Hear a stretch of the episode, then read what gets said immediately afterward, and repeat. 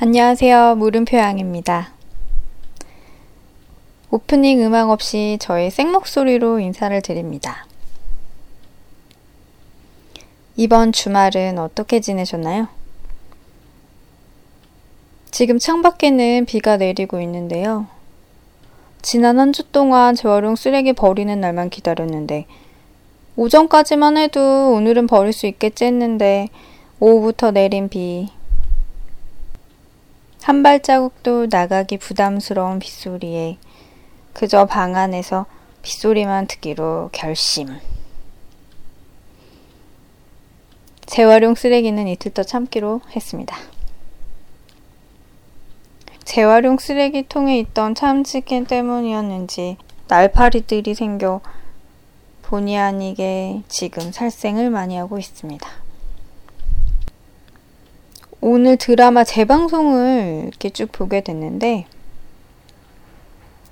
예전 감성을 잃은 건지 로맨스 드라마를 보며 같이 설레며 콩닥콩닥거리고 막 부럽고 그런 게 아니라 현실성이 너무 없어서 열받기까지 하더라고요.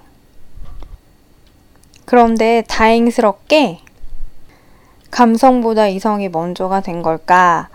스스로 연애세포를 걱정하던 차에 얼마 전에 제가 또 봤던 영화를 보면서는 너무 좋아했었거든요.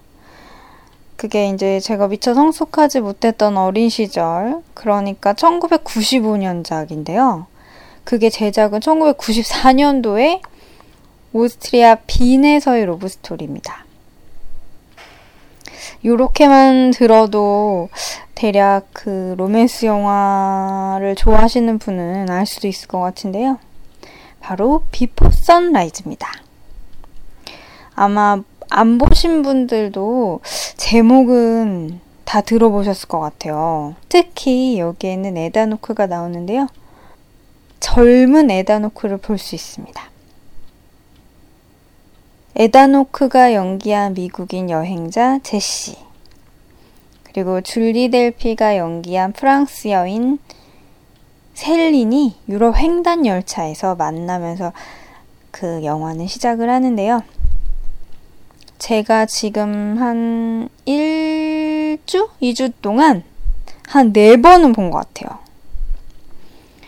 이 영화의 영화 감독도 되게 유명한데 리처드 링클레이터라고 사실 저는 그 웨이킹 라이프라는 애니메이션 작품을 먼저 봤어요.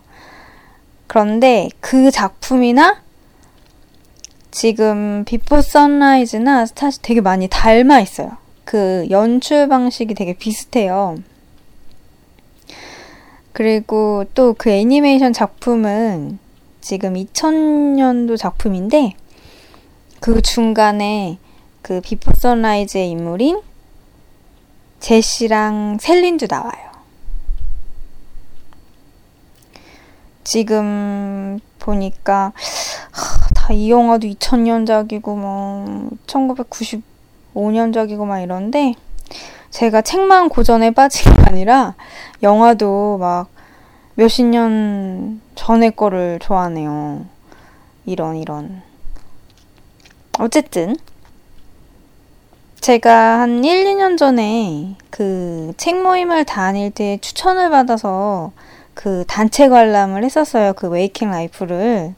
근데 진짜 다들 너무 힘들어 했어요. 애니메이션인 것도 애니메이션이지만 내용이 어, 정말 철학적인 내용이었었거든요. 그렇지만 저는 그 어려운 만큼 제가 이제 생각이 더 많아지는 작품이라서 되게 좋았어요. 그 영화 그 제목처럼 정말 깨어나는 느낌이었거든요. 그 제가 이제 웨이킹 라이프에 대해서 제가 확실하게 말할 수 있는 거는 대중적인 영화는 아니다. 이 말을 꼭 해드릴 수 있고 그 비포 선라이즈는 웨이킹 라이프만큼 그렇게 힘든진 않지만 이것도 또 일반적인 로맨스 영화는 아닌 것 같다라는 말씀을 드려봅니다.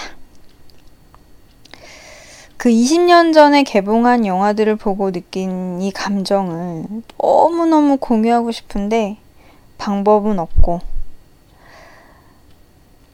그래서 이제 제 친한 친구를 또 그 집에 놀러 왔을 때 그 친구한테 이제 막 같이 보자. 다행히 그 친구가 같이 봐줬어요. 제가 막 며칠 전부터, 오기 며칠 전부터 막 진짜 계속 얘기를 했거든요. 그 친구가 좀 힘들어 하면서 중간에 하는 말이 여주인공이 막 적었다면서. 그래서 이제 저는 이제 그 2편격인 비포 선셋까지 보자. 그렇게 얘기를 했는데 그 친구가 아주 정중히 거절을 해서 이제 그냥 포기했던 걸로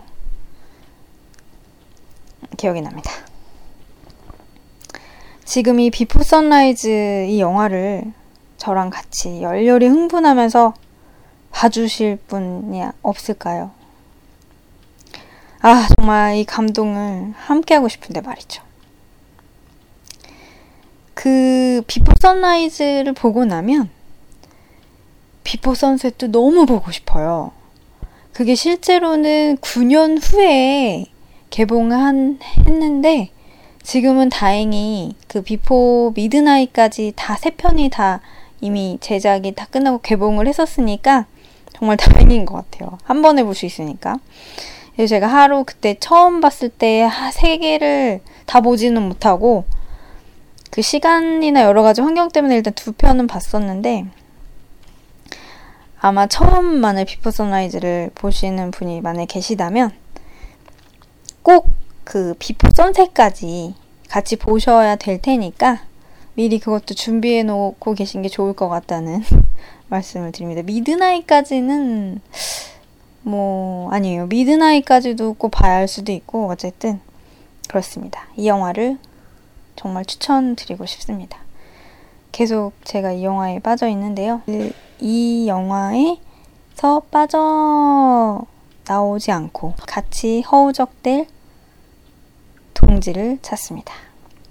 어쨌든 오늘도 행복합시다.